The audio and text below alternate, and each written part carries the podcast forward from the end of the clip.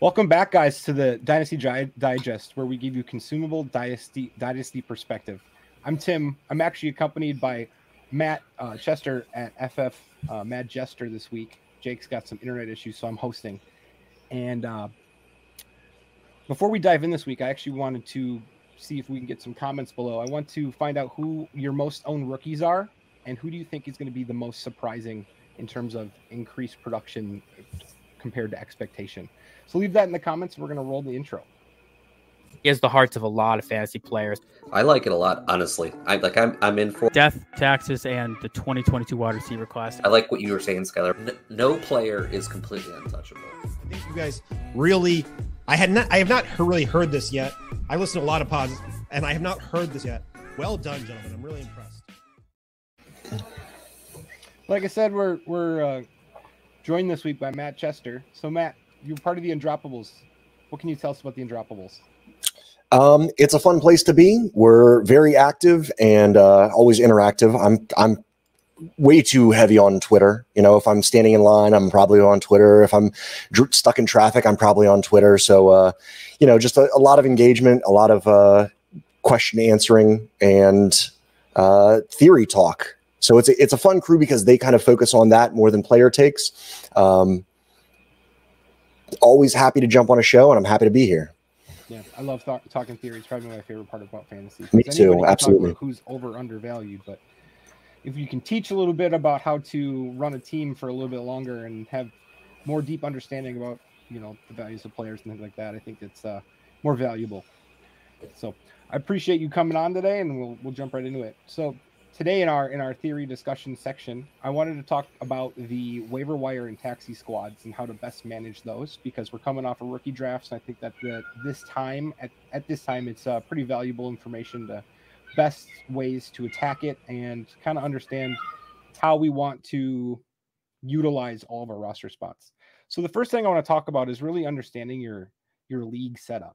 What's the depth of your rosters? How many taxi squads do you have? Does your fab reset? Are you are you fab or are you waiver wire order? All those things kind of matter. So um, the first thing talking about is going to be the waiver wire and kind of setting up priorities. If you're looking for rookies or if you're looking for vets, most likely it's going to be rookie heavy at this point in the year.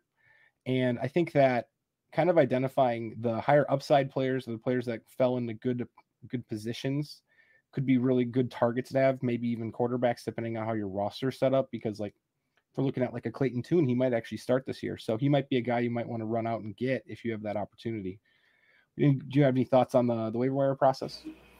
Uh, I think what you said is really important about knowing your league settings because each one is different and it can get really confusing really quickly.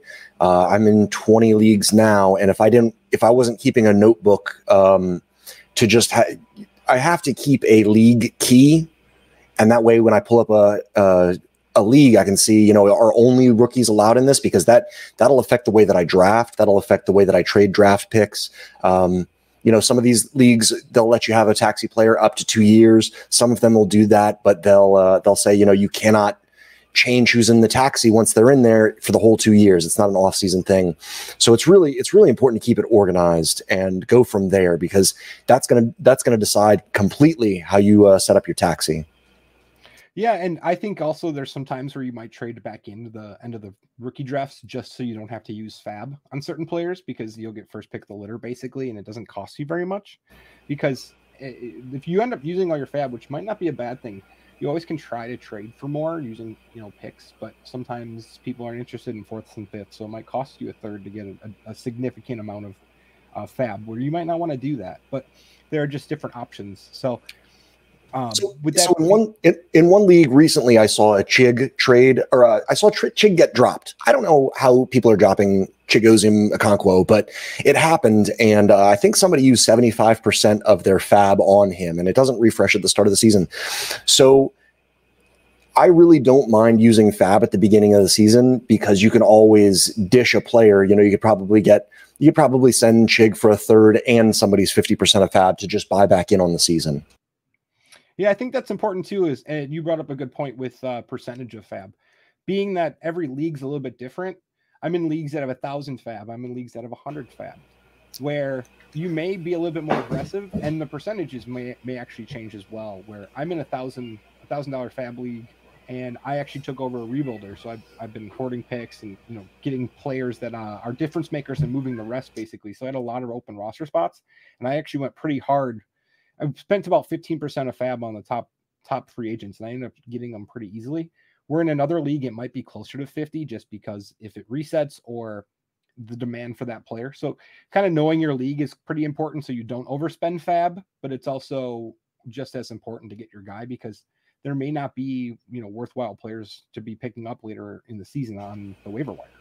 And if you spend your money on players at the beginning of the season, you're going to get to use them for the entire season. So it's not, you know, the, saving your fab. I get it. Uh, in a in in a real life situation, I would understand a lot more.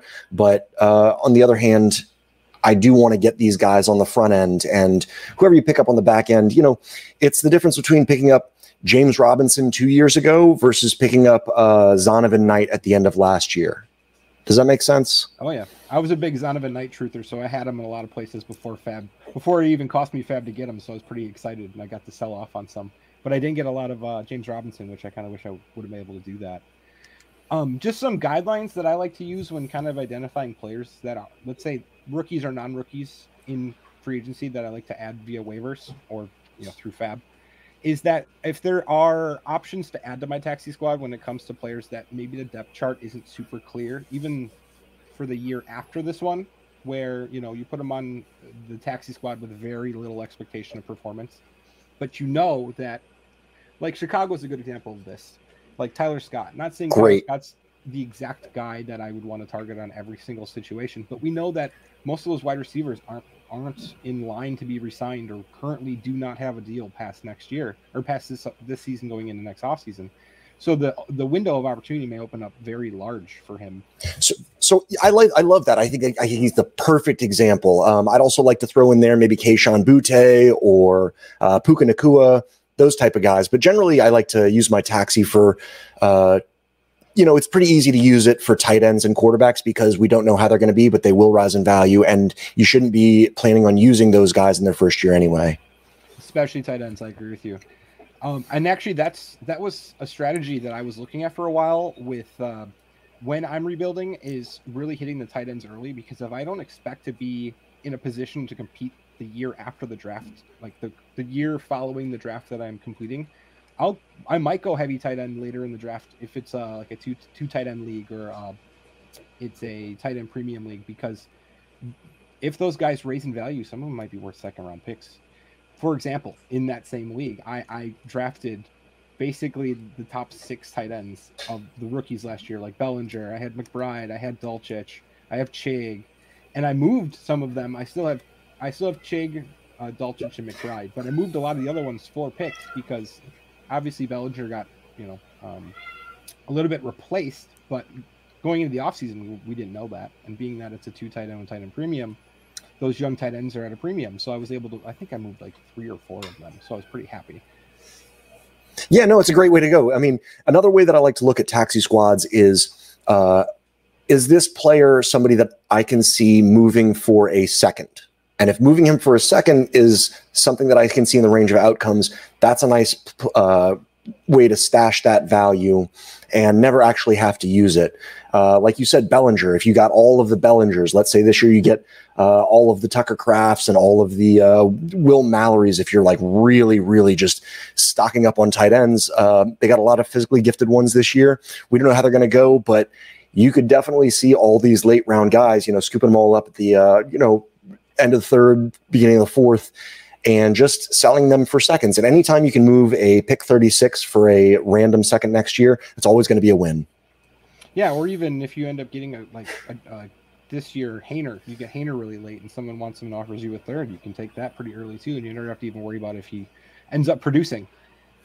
Um, that's actually something else too. You were talking about targeting specific players that's something I'm I'm interested in doing. Usually, uh, after every rookie draft, I usually fall in love with one or two guys, and I kind of try to get them all on my roster. Not saying I don't diversify a little bit, but I'll have you know specific guys that I'll kind of lean into, and I think it's.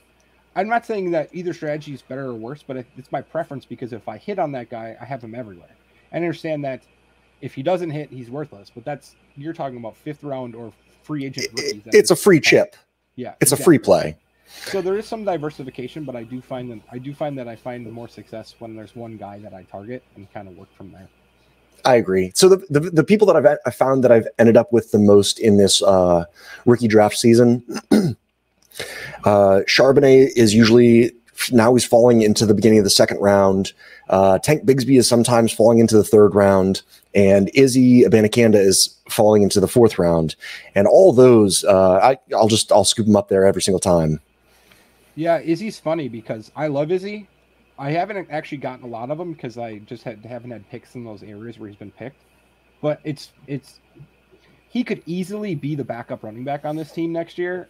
Like going into this season, he might look like RB four on the on the depth chart right now. But No, you know he's beating out your boy Zonovan Knight. You know he's just just a younger, sexier, faster Zonovan Knight. I'm just saying all these rookies have to earn it. But going into the season, it could easily be that he's the running back two in that team. hmm Behind an, behind a recovering Breece Hall, right? And speaking about that too, I tend to avoid as much as possible putting running backs on my taxi because of the um, there's a there's a few reasons. One, you want the ability for them to go into your lineup if possible, and you want the most control of the or control of the most number of assets that you possibly can. So if you're taking a guy off your taxi squad, you're having to drop someone or someone went to IR. But you end up losing a player on your taxi squad. So then you're basically down a player compared to other people with full taxi squads, which means you just have control of less assets. Not saying that those assets are ever going to appreciate, but you never know, and you want that opportunity to maximize that option, the opportunity for that to happen. I love it. And you don't you you want them as appreciating assets more than you want them as usable assets. Like you're saying uh, about not wanting to put running backs there. I think the perfect person to talk about with that is last year's Deon Jackson. If you have him on your taxi squad, you missed out on like three 15 point games that you know when they were coming. So he's the last person that I want on my taxi squad this year. Let's say it's like I don't want Jerome Ford on my taxi squad because he's the he's the backup right behind Nick Chubb. I don't want uh, Chase Brown on my taxi squad because he's right behind uh, Mixon. And there's there's just guys that that's not a good use of your taxi squad. The taxi squad, it's an incubator, and if you break it open, you're losing value just driving it off the lot. Yep. So, a couple last things. So, the, the first one is how do you like either player types or positions? Do you like to basically arrange your bench and your taxi when it comes to early off-season free agents or rookies? Are there specific, uh, like a number of running backs that you want, or um, a number of quarterbacks you want to add, even if you have quarterbacks? Is there is there some sort of um, formula that you work with? Sure. Um, I want one more wide receiver that I'm comfortable starting then I can fit in all of my wide receiver uh, and flex spots. I want one more tight end that I feel very good about, uh, one more than I'm required to start, and uh, I want one more quarterback that I'm able to start. If I'm if I'm feel like I'm competing, I need uh, enough wide receivers to deal with an injury or two, and I need every one-off player or two or like two two position player like the super flexes. I just don't feel comfortable competing if I lose one person and I, it's going to send me scrambling. Now, the only exception is running back because there are so many, you know, Chase Browns and Jerome Fords and Alexander Mattison's, and we don't know what's going to happen with that. So I don't, I don't think that you really need to uh, judge your ability to contend on your running backs, but I do feel like depth is very necessary in uh, replacement situations because people get injured constantly, and you need those top end, uh, you need those those single positions to be filled out in order to compete with your the rest of your uh, league. Yeah, I think it's it's an interesting year because usually I'm very much against having a, like a certain level, a certain threshold where I just don't. I want to avoid wide receivers below that threshold because of the fact that they are basically useless and they're basically valueless in a lot of in a lot of scenarios. This all um, comes off though of knowing your starting lineup, your roster size, things like that. Because if you have a start five wide receiver, you're probably going to go a little bit deeper on wide receiver versus a start two or three wide receiver. But that being said, this year there's a lot of question marks and a lot of unknown and a lot of people that are most likely going to age out, like an Adam Thielen. He may have value this year, but he probably won't have much value going the years after that or even this year. This year he fall completely off. Where, yeah, you might have him on your roster or you might have a little bit of a younger guy like Tank Dell. Tank Dell, another guy who, whenever he gets drafted, the opposing managers immediately start sending you offers. It doesn't matter what round he's, he's drafted in. It could be 405 and you'll immediately get an offer. It's so funny that you picked that number because that's exactly where I got him in the first uh, in the first rookie draft that I did. And within, you know, there's the first wave of rookie drafts, like that takes the first 10 days after the actual draft. Um, his ADP rose from like 80 rookie 80 to being like rookie 40 and people i think that the reason that you're getting bombed with offers as soon as you take him is because everybody thinks he's going to be there at 405 so if you take him at 308 people say man i come on like let me pay the 405 for him. And you're like no dude absolutely not. That's what are you doing? Yeah and a lot of scenarios most most rookie drafts you're going to be trying to target running backs in those those areas there just weren't the running backs this year to support. So we're kind of leaning back into wide receiver, which may not be the worst thing because it may just be an ebb and flow situation where this year's wide receivers, next year's running backs, we just don't know at this point, just based on the health of all the players on rosters and you know their their specific roles on each team will probably change a lot in the next uh, calendar year or so. So just just kind of an interesting thing. So usually I try to avoid just benching a bunch of wide receivers that I'm never going to use. But let's also not forget that he was uh, that he was requested by C.J. Stroud, and they listened, and uh, he went. He's a second round wide receiver. And anytime you can get a second round wide receiver in the fourth round of a rookie draft, you just have to do it. It doesn't matter. He's oh, going oh, no. sometimes a full round later than Kayshon Boutte, who was a fifth round, sixth round wide receiver. And I agree with you. I just mean in terms of just fourth round, fourth round wide receivers or fifth round wide receivers in basically a vacuum. You're probably usually trying to avoid those guys just because they're not as valuable. It's like a two percent hit rate. It's absurd. Exactly. So it's just a very interesting scenario because there weren't running running backs to backfill. And then the last thing I want to talk about real quick is the um, the situation where your roster's too full to add people on waivers or, or taxi because you've had too many draft picks. Now there's a scenario in which you could cut guys beforehand to get to that to get to that number. But um, I kind of have an approach that if I'm like seven guys over and I, my league doesn't call for me to cut down, if I'm not going to be able to cut down seven guys anyway, I'm going to hold them throughout the off season until I get much closer to the season. Where yes, I lose access to the to the waiver wire unless I drop guys, but I have access to many more players whose values can change. Where yes, if you're if you're one or two over and you you can you can negotiate that to get down then you probably do that. But if you're seven, eight, nine players over, which I've seen in leagues, I might hold on a little bit longer because it's just more assets that I have control over until I cut them. Yes, I can't set my lineup, but I'm not setting my lineup in August. It, but it's it's also well, you're not setting your lineup in May either, and it's it is hard to look at a team that you want to just put on your wall and frame, but you can't set the lineup. It's very, very frustrating. But there's a hot stove situation that I remember from two years ago where I snatched up uh, Dalton Schultz did okay filling in for Blake Jarwin uh, at the towards the end of the year, but everybody said everybody's excited about Jarwin coming back and being the guy. And I was able to get Dal- Dalton Schultz, I think, in the, in the 30th round of a startup. And I just wanted to clear roster space, so I think I sold uh, so because I wanted to set my lineup in May. Dumb. Uh, and I need to, re- and so I sold uh, Dalton Schultz before his breakout year, and I think uh, the guy had Saquon, so I gave him Matt Breida or something like that, whoever was right behind Saquon at the time, and I gave him those two for a fourth, just because I wanted to set my lineup. And any time that I feel like doing that now, I just need to remind myself, you might be getting rid of Dalton Schultz just to roster bait. Don't do that. Don't do it. It's just not a good move.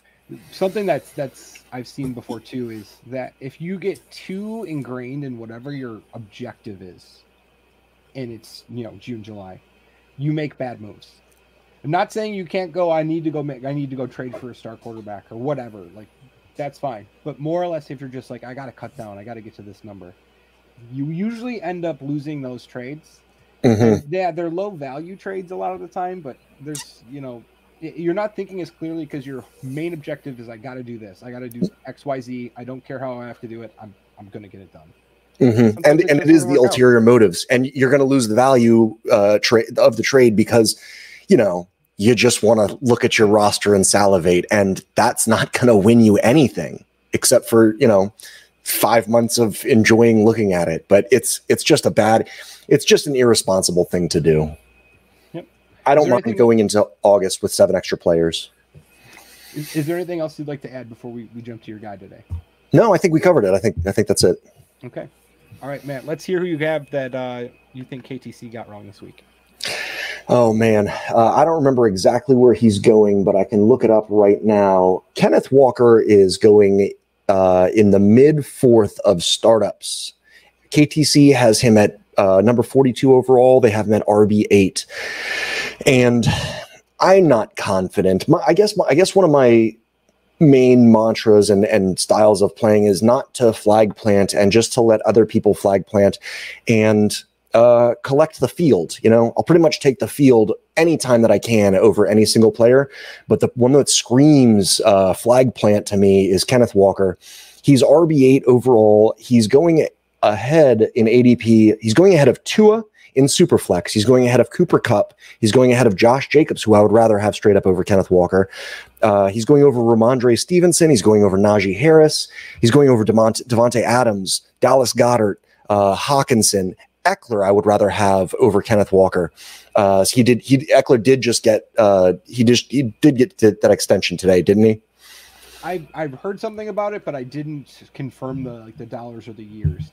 Okay. Yeah, I'm not I'm not going to plan on pretty much any running back more than a year away.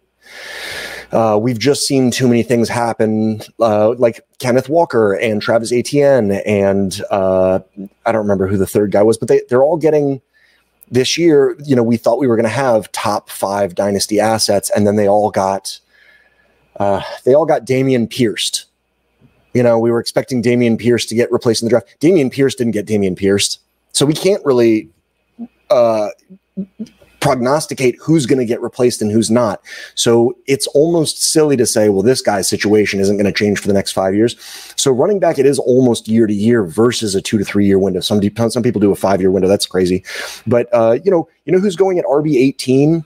Kenneth Walker's going at RB eight overall. Derrick Henry's going at RB eighteen overall. That's just that's that that disparity is pure profit pure profit and i would do that 10 times out of 10 because you'll probably get you know probably throw ken walker and get back uh, i don't know jordan addison and or you know just a, a, a late first added on top of Derrick henry to get rid of ken, ken walker i do that every single time without I like, question I like the extra first. I agree. I so earlier in the offseason we did some mock drafts and we had Walker going in the third round and I questioned it at that point in time. So I completely understand what you're saying about the fourth round because I actually my comment during that that discussion was trade back into the fourth round and pick someone else besides Kenneth Walker and let someone else do it because you'll still make the better decision.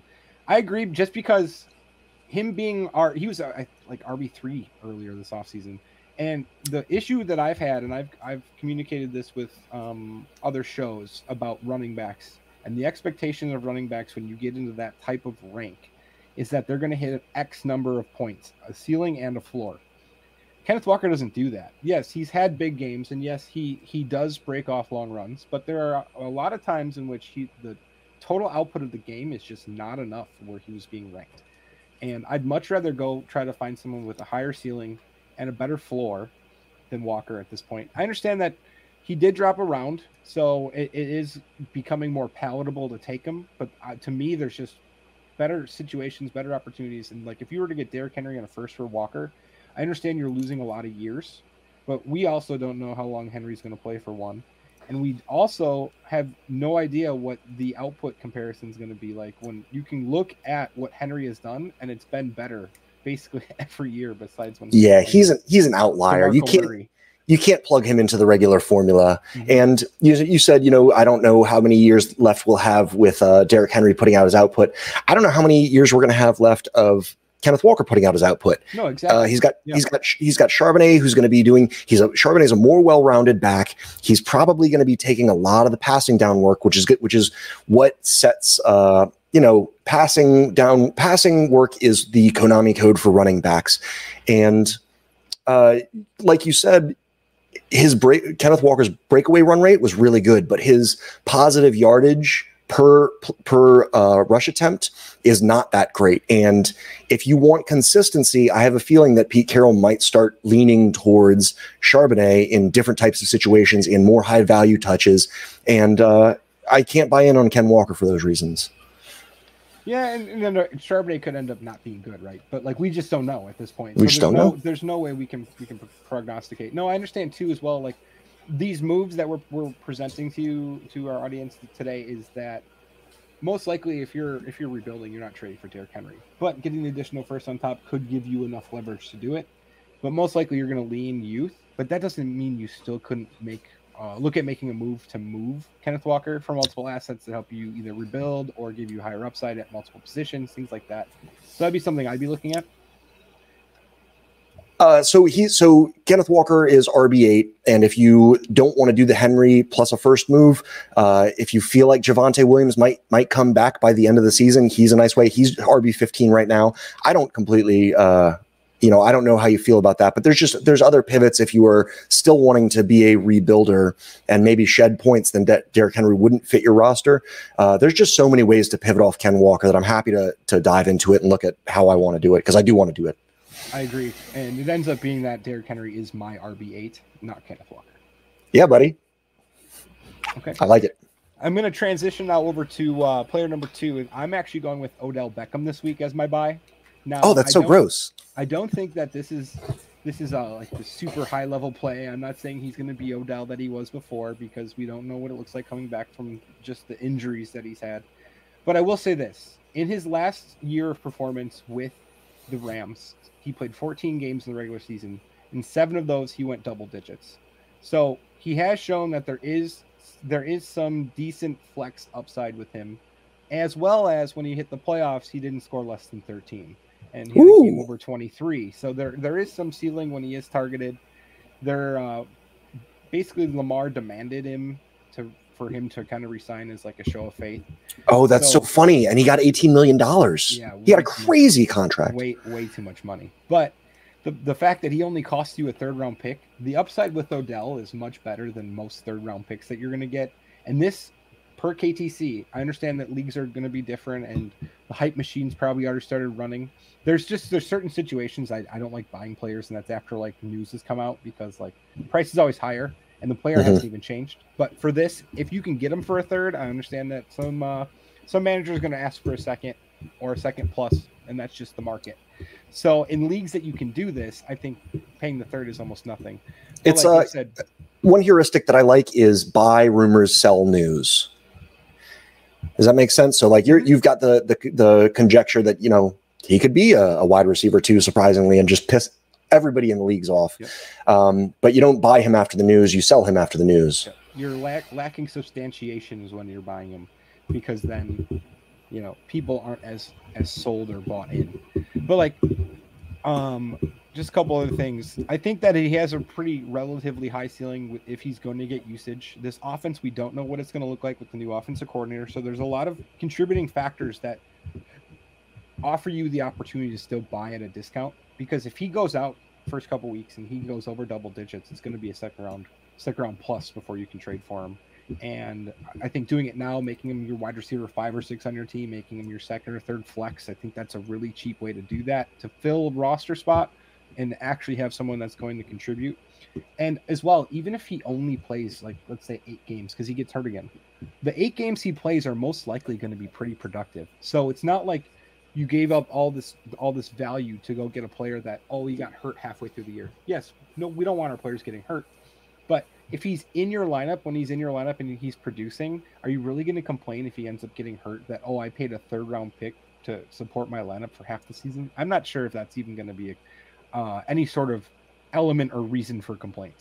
Right. It's it's the uh, it's the reliability factor of Rashaad Penny, where if he's hel- if he's healthy, it's fine to start him, but you also know which seventy five percent of the games you're definitely not going to have to start him. So it's uh there there's there is some comfort in clarity. I think as well is that you can look to even maybe you don't want to pay a third, but maybe you have some young guys that are wide receiver threes or fours on teams that are just never going to increase in value because they're just buried. Um, it So, might be. so let me ask you: Would you rather three hundred five spent on Kayshon Boutte, or would you rather three hundred five spent on Odell Beckham? It really is going to depend on the roster because I think Boutte has a very interesting market, but that doesn't mean that's the same market in your league. I'm not sure of Boutte's ceiling. He was basically one of the guys that kind of took off my board before the draft. Oh, interesting. I, I ended up acquiring some picks or some some shares of him, but I paid like 309, 310, you know, 312 basically. So it was towards the back end of the third round, so basically fourth round picks.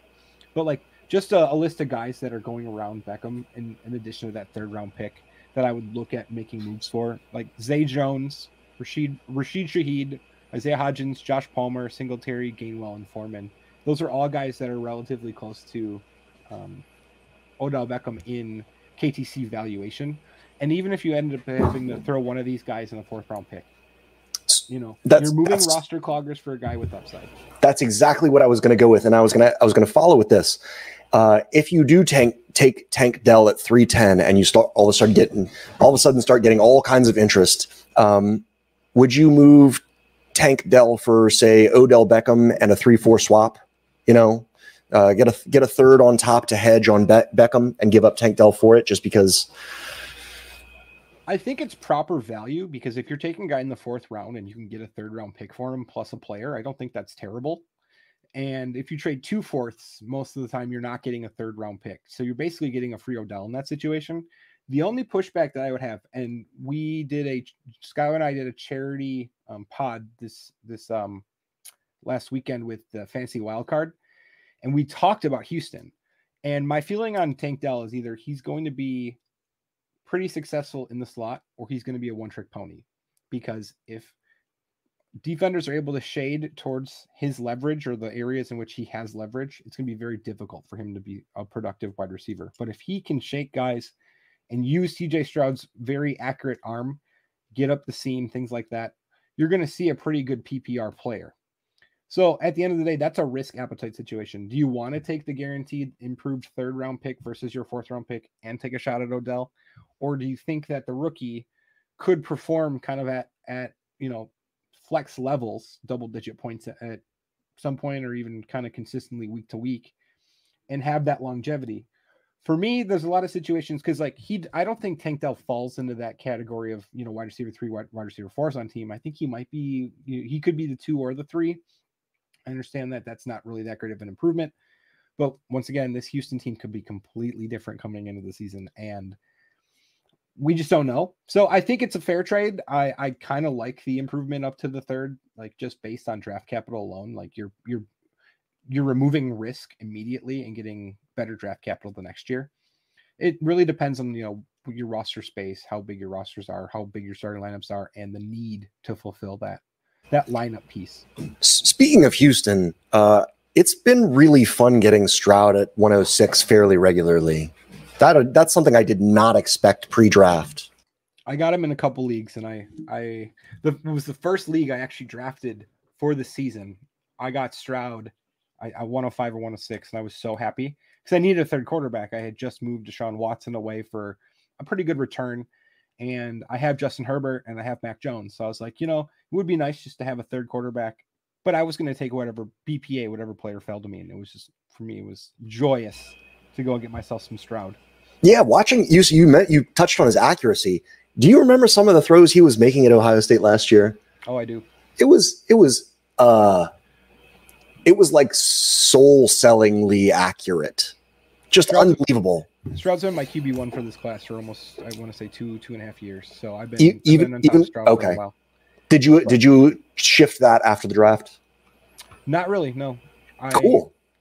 I mean, I like the other quarterbacks. I don't I don't really believe in Anthony Richardson, but I've never had a player that I have less belief in that I want to see succeed more than Anthony Richardson. Cool. Like I want to see it. I just I'm not sure I'm gonna it's gonna happen. But with that being said, though, we're gonna this is where we're gonna cut it off for the week.